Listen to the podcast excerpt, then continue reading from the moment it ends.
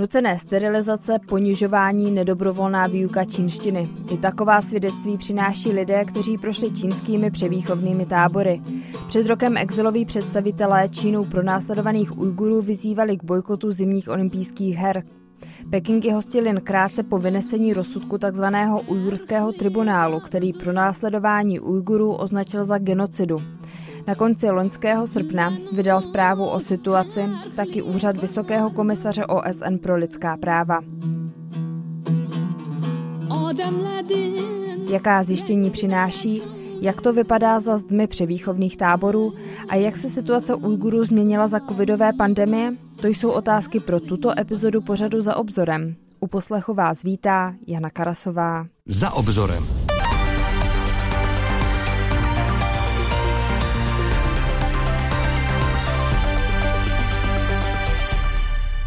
Pro Čínu autonomní provincie Xinjiang, pro Ujgury a další etnické skupiny východní Turkestán. Oblast, která svou plochou zabírá šestinu území celé Číny a žije v ní asi 26 milionů lidí. Region, který je sice historicky nejchudší čínskou oblastí, je jinak bohatý na uhlí, plyn a vzácné kovy.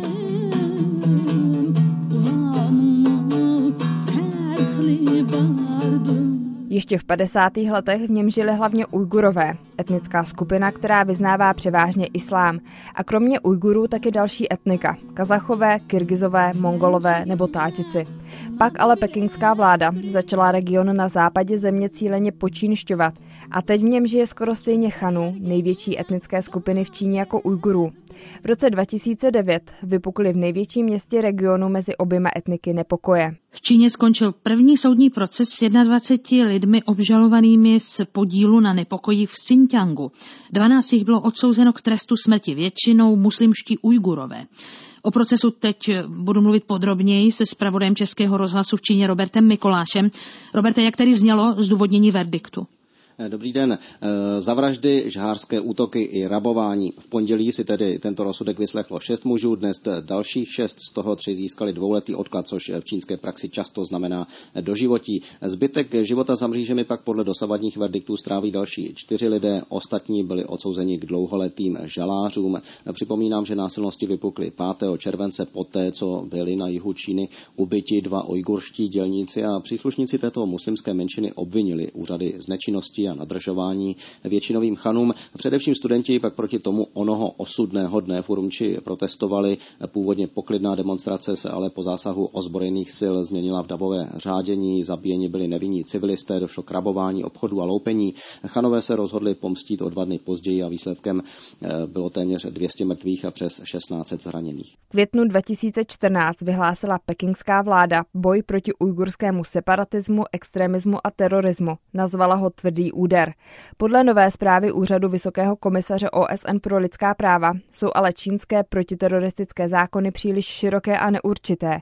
Za extremisty můžou být označeni lidé i kvůli tomu, že nepijí alkohol nebo nesledují televizi, a také kvůli náboženským aktivitám, které ale patří mezi základní lidské svobody. Lidé odsouzení za terorismus nebo extremistický trestný čin, ale taky ti, kteří sice odsouzení nebyli, ale podle úřadů se nějak na teroristické nebo extremistické činnosti podíleli, končí v tzv. vzdělávacích centrech. Podle různých odhadů jimi mezi lety 2017 a 2018 mohlo projít 10 až 20 dospělých z etnických skupin, které v regionu žijí, hlavně tedy Ujgurů. Svědectví z těchto zařízení, která úřad Vysokého komisaře OSN pro lidská práva se sbíral pro svou zprávu, vypráví o sexuálním násilí, nuceném podávání léků, tvrdých trestech, hodinách vynuceného zpívání vlasteneckých písní.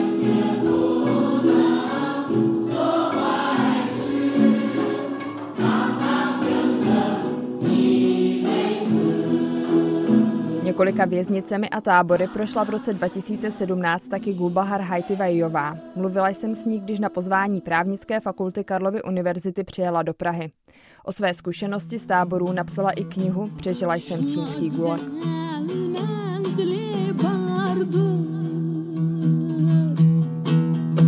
Hajtivajová od roku 2006 žila s rodinou ve Francii. V Číně ale zůstávali její stárnoucí rodiče. I díky tomu se čínským úřadům podařilo ji vylákat zpět do země. Po příletu ji zadrželi, zabavili jí pas a vyslýchali ji. Keyin vaqtimizda bir kuni terrorlik harakatini tashkil Nejdřív mě policie obvinila z toho, že jsem podněcovala dav a narušovala veřejný pořádek. To byla totální lež. Ve vězení mi pak říkali, že jsem byla zapojená do terorismu. Další den, že jsem organizovala teroristické akce a další, že jsem je plánovala. Neustále ta obvinění měnili. Pak mě taky obvinili z toho, že jsem jako čínská občanka nenahlásila aktivity mého manžela, o kterém říkali, že je ve Francii aktivista. Taky jim vadilo, že moje dcera měla během jednoho protestu ve Francii okolo krku ujgurskou vlajku.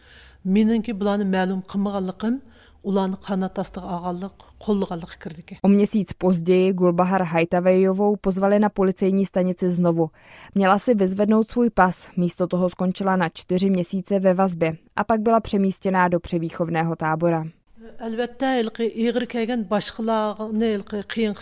Ze všeho, co jsem zažila, nikdy nezapomenu na to, jak jsem byla 20 dní připoutaná ve stejné pozici k posteli. Deset dnů jsem nemohla jít na toaletu a musela jsem vykonávat potřebu před ostatními v celé. To byla ta nejvíc ponižující zkušenost. Další horor přišel, když nás dozorci vyvedli z cel ven, abychom se nadýchali čerstvého vzduchu. Jenže mrzlo, mohlo být k minus 30 stupňům. Museli jsme v tom mrazu stát hodiny. Tu zimu už taky nikdy nezapomenu. Bylo ale strašné pozorovat i to, co se dělo ostatním. Mučili je a my jsme viděli jejich poranění. To mi lámalo srdce. Vždycky to bylo bolestivé. To, že se takový útlak vůči mým lidem děje takto systematicky, mě naplňovalo nenávistí a vztekem.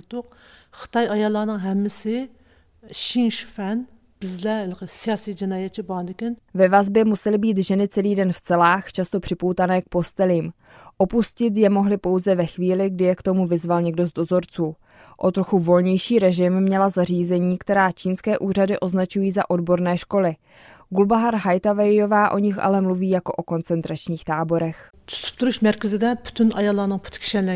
koncentračním táboře jsme mohli chodit do jídelny, abychom se naobědvali. Mohli jsme si jít umít ruce do umýváren. Na toalety jsme ale mohli chodit jen v určené časy. Museli jsme taky pravidelně chodit do školy. Měli jsme hodiny čínštiny, politiky a historie. A každý pátek nás zkoušeli. Jak v táboře, tak ve vězení bylo zakázané mluvit ujgurštinou. Kdyby ji zaslechli, tak nás potrestají. Ve třídě kromě učitele stáli taky dva policisté a učitel s námi vůbec nesměl mluvit. Mezi ním a námi byla skleněná stěna. Museli jsme ve škole být čtyři hodiny ráno, čtyři odpoledne a tři večer. Jedenáct hodin denně dohromady. Od katedry se na vyučovací místnost dívala několik měsíců Kabinur Sidiková. Není Ujgurka, je ale součástí uzbecké menšiny, která je ze strany čínských úřadů taky potlačovaná. Do táboru se Kabinur Sidiková dostala jako učitelka čínštiny. Neměla na výběr a nemohla práci před uplynutím určité doby opustit. Nejprve učila 6 měsíců v mužském táboře, pak ještě další dva měsíce v ženském. Dívky neměly vlasy. Při vstupu do tábora jim je oholili a museli nosit stejnobarevnou uniformu. V jejich očích jsem viděla, že ztratili naději, ztratili iluze o životě. Fungovali jako roboti. Sama jsem se cítila jako ve vězení. Měli jsme zakázané s kýmkoliv komunikovat. Během pracovní doby jsme se nemohli podívat na vlastní telefon. Zároveň jsem viděla, viděla, v jakých eh, podmínkách žili ostatní. Nebyl to dobrý pocit. Doslechla se taky o případech sexuálního zneužívání. Slyšela jsem o sexuálním zneužívání, stejně jako o praktikách, které dozorci používali, aby dostali, co chtěli, třeba elektrické šoky.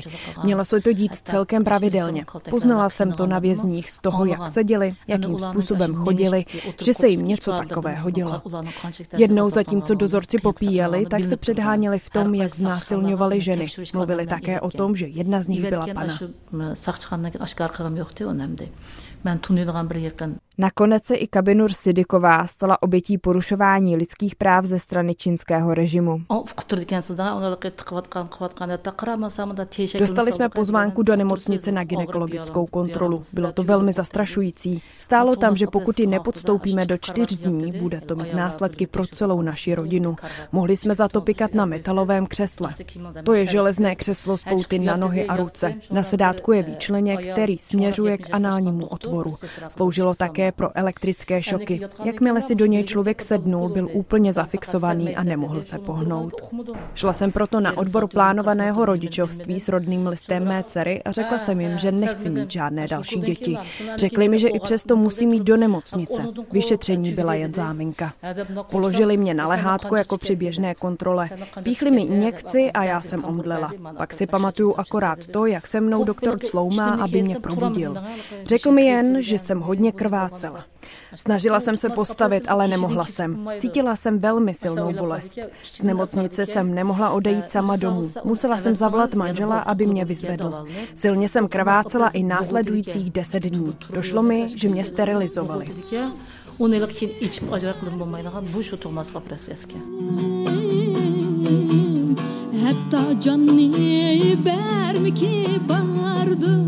Posloucháte pořad za obzorem.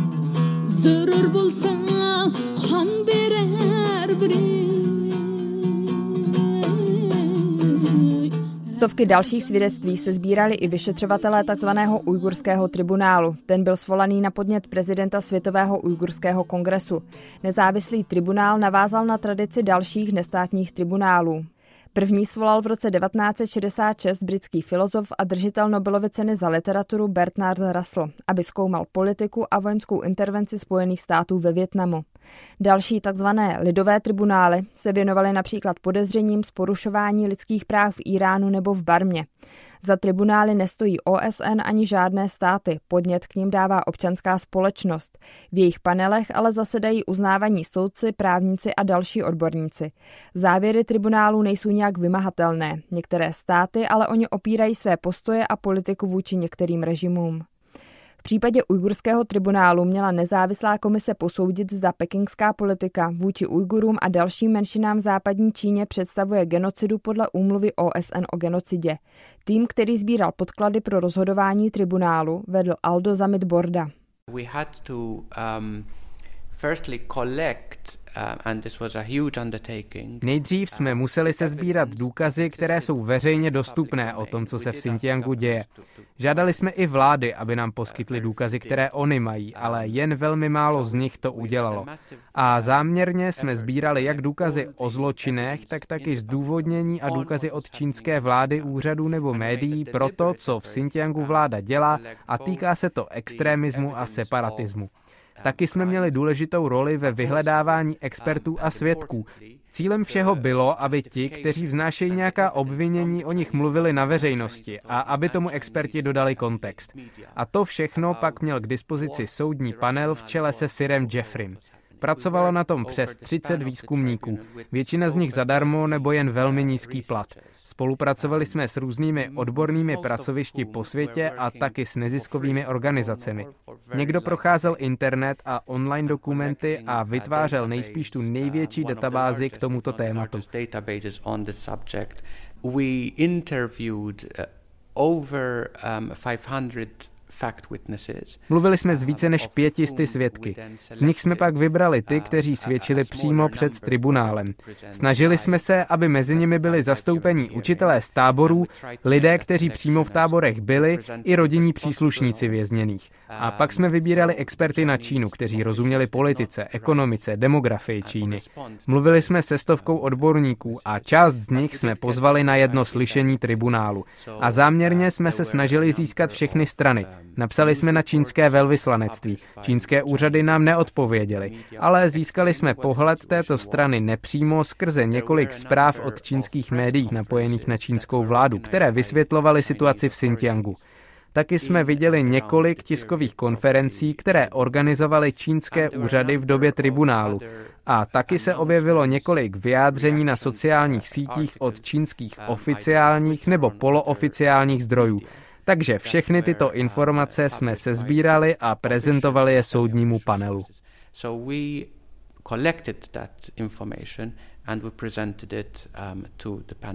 Ve čtvrtek 9. prosince 2021 tribunál oznámil, že našel důkazy o zločinech proti lidskosti, mučení a sexuálním zneužívání. Vláda Čínské lidové republiky se podle něj dopustila genocidy Ujgurů, protože záměrně sterilizovala ženy a kontrolovala tak porodnost. Právě to je podle úmluvy o genocidě z roku 1948 jeden z činů, které je možné označit za genocidu, vysvětluje předseda ujgurského tribunálu Sir Jeffrey Nice, který byl taky hlavním žalobcem v procesu se Slobodanem Miloševičem v Hágu. There are five different ways of committing genocide. Je celkem pět způsobů páchání genocidy a my jsme prokázali bez pochybností jeden z nich. A nechali jsme na ostatních, aby případně dokázali další, pokud k ním existují důkazy. Pokud se jedná o závažnost toho způsobu genocidy, který jsme dokázali, tak zásahy do rození dětí jsou cestou, jak zničit nebo potlačit celou kulturu nebo etnickou skupinu a to je velmi velmi závažné. U dokazování genocidy je běžně velmi těžké prokázat záměr pachatele zničit celou skupinu. Může dělat spoustu věcí, které jsou sami o sobě strašné, ale nemusí je dělat s tímto záměrem, anebo není možné prokázat, že takový záměr existuje a že je součástí těch zkoumaných skutků. Pokud nemůžete bez důvodné pochybnosti říct, že záměrem těch činů je zničení dané skupiny, tak je nemůžete označit za genocidu. Možná se jedná o jiné zločiny proti lidskosti, ale ne o genocidu against humanity, and indeed crimes against humanity were found to have been proved. Posloucháte pořad za obzorem. Unikátní analýzy konfliktů, politiky i kultury v opomíjených koutech světa. Za horizonty zahraničního spravodajství se můžete vydat také na webu plus.rozhlas.cz, v aplikaci Můj rozhlas a v dalších podcastových aplikacích. Pro následování Ujgurů v Číně označili za genocidu taky parlamenty v některých zemích, včetně Velké Británie a Spojených států. Český senát se k situaci Ujgurů vyjádřil v červnu 2021, kdy přijal usnesení k olympijským hrám v Pekingu. Se znepokojením konstatuje, že na území Čínské lidové republiky dochází k masivnímu porušování lidských práv a svobod, genocidě a zločinům proti lidskosti, etnické diskriminaci, potlačování kulturní, náboženské a politické identity, a to zejména v autonomních oblastech Tibet a Xinjiang. Čína sice už v roce 2019 oznámila, že tábory, které označuje za odborné školy, zavře. Satelitní snímky ale dokazují, že zařízení stále stojí nebo se dokonce rozrůstají. Co se děje uvnitř, je ale těžké ověřit, říká Peter Irvin z americké výzkumné organizace Uyghur Human Rights Project. It's very unclear exactly how many people are still in these facilities. I think there certainly is evidence that these facilities do exist. Není vůbec jasné, kolik lidí v těchto zařízeních stále je. Jsou důkazy o tom, že ty takzvané reedukační tábory stále stojí. Podle očitých svědků a zpráv z médií, kterým se podařilo tu situaci ověřit na místě, se zdá, že je v nich teď méně lidí. Některé z těch škol už nemusí sloužit k tomu, aby lidi zadržovali a nutili je projít takzvanými vzdělávacími kurzy. Co jsme ale v posledních letech pozorovali, je nárůst případů, které my hodnotíme jako nucenou nebo vynucenou práci. Lidé jsou nucení pracovat v různých továrnách. Takže pozorovali jsme změnu od tvrdých detencí v zařízeních, ve kterých byli lidé nuceni projít tím patriotistickým vzděláváním, k zařízením využívajícím nucenou práci a také přesun lidí ze škol do továren or people were moved from these facilities to forced labor facilities. Ve Spojených státech loni začal platit nový zákon, který kvůli nucené práci zakazuje dovoz zboží z provincie Xinjiang. Agentura Reuters na podzim například psala o tunách komponentů k solárním panelům, které se hromadí v amerických přístavech. Studie britské univerzity Sheffield Hallam odhaduje, že v provincii se vyrábí asi 45% světové produkce multikrystalického křemíku, klíčové komponenty pro solární biznes. Výzkumnice Laura Marfiová a Nerola Elimaová našly 11 společností, které podle nich nucenou práci využívají. Určili taky na celou stovku čínských a celosvětových společností, které výrobky z těchto továren využívají. Laura Marfiová už dřív taky upozornila na to, že Ujgurové nuceně pracují i na bavlníkových plantážích. Oblečení z této bavlny se pak přes továrny v jihovýchodní Asii dostává k zákazníkům v Americe i Evropě. Na podzim představila návrh zákazu zboží z nucené práce i Evropská komise. Unijní exekutiva se chystá navázat na Spojené státy. Ty už loni zakázali dovoz výrobků z čínské provincie Xinjiang, která čelí obvinění ze systematického porušování lidských práv tamních Ujgurů. Peking kritiku odmítá. Xinjiang přitom patří mezi významné světové vývozce bavlny nebo surovin pro výrobu solárních panelů. Zvažovaný unijní zákaz by se ale týkal všech zemí světa. Pokud by úřady byly schopné prokázat využívání nucené nebo dětské práce, mohlo by být zakázané takové výrobky uvádět na unijní trh. Ke schválení změn by byl třeba souhlas europoslanců i zemí 27. Ze Štrasburku Viktor Daněk, Český rozhlas. V ulicích ujgurských měst by přitom člověk mohl získat dojem, že se situace uklidnila. Popisuje Peter Irwin z organizace Uyghur Human Rights Project. The Washington Post and the Associated Press have done reporting over the past couple years where they would send a person to the region and the reporting would say basically, look, the situation doesn't look Deník Washington Post a tisková agentura AP v několika uplynulých letech poslali své reportéry přímo do regionu. A v těch posledních zprávách popisovali, že teď situace nevypadá tak špatně jako dřív. V ulicích je méně bezpečnostních složek, méně policistů. Ale myslím, že to trochu zakrývá více zhoubný dopad posledních pěti, šesti let. Přestože už tam není vidět tolik policistů a možná je v táborech držených méně lidí, tak ujgurská komunita v regionu je komunitou, která je vystrašená z toho, že by překročila nastavené hranice. Ať už se to týká vyjadřování své kultury, komunikace s lidmi v zahraničí, vůbec brouzdání po internetu, setkávání se s dalšími lidmi nebo modlení se. Lidé prostě ví, že by je takové aktivity mohly poslat do tábora, protože vědí, že stále existují. Znají někoho z rodiny, kamarádů, kdo táborem prošel, nebo oni sami už v táboře byli. Znají lidi, kteří byli zatčení a poslaní do vězení.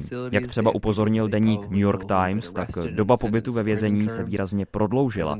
Takže teď je možná těžší pozorovat, že jsou v regionu porušována lidská práva. Ale lidem se ta omezení lidských práv jakoby vyrila do vědomí a ví, co by následovalo. Ví, že nemůžou dělat to, co dělali dřív. To velmi vážně ovlivňuje jejich životy.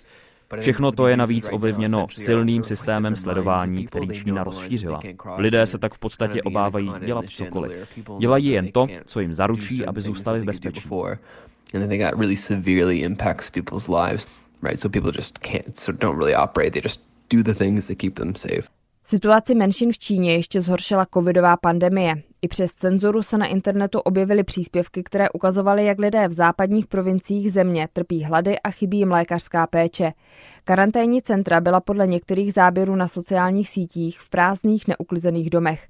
A podobná situace se nejspíš opakuje i při nové vlně covidu, která Čínu zasáhla na přelomu roku, říká Peter Irwin. And you may have seen that the spark that sort of um, precipitated the large scale Dokonce poslední kapka, která v Číně spustila velké protesty proti covidovým restrikcím. V prosinci byl požár budovy, ve které žili hlavně Ujgurové. Čínská vláda uvádí, že při něm zemřelo 10 lidí, ale podle informací z ujgurských zdrojů to mohlo být několik desítek lidí. Požár mohl zabít 40, 45 lidí v budově. Důvodem, proč zemřeli, mohla být covidová omezení, kvůli kterým ti lidé prostě neutekli z domu. Kvůli jiným omezením naopak hasiči nezasáhli rovnou v budově. Od loňského srpna a září se k nám taky dostává hodně zpráv o Ujgurech, kteří hladoví a nejsou schopni si kvůli přísným covidovým restrikcím zajistit jídlo. A tím, jak jsou Ujgurové pod masivním sledováním, tak covid celou situaci ještě zhoršil under so much more surveillance and repression than the rest of the population. Čínská vláda opakovaně jakoukoliv kritiku odmítá. V odpovědi na zprávu úřadu Vysokého komisaře OSN pro lidská práva napsala, že protiteroristická a deradikalizační opatření přinesla v Xinjiangu mimořádné výsledky. K žádnému masivnímu porušování práv etnických menšin podle Pekingu nedochází. Vzdělávací zařízení nejsou žádnými koncentračními tábory a lidé nejsou do žádné práce nucení. Čínská vláda taky píše, že zve mezinárodní komunitu, aby provincii navštívila. Když to ale loni v květnu udělala vysoká komisařka OSN pro lidská práva Michelle Bacheletová, nepodařilo se jí mluvit s lidmi, kteří byli v táborech ani s jejich rodinami.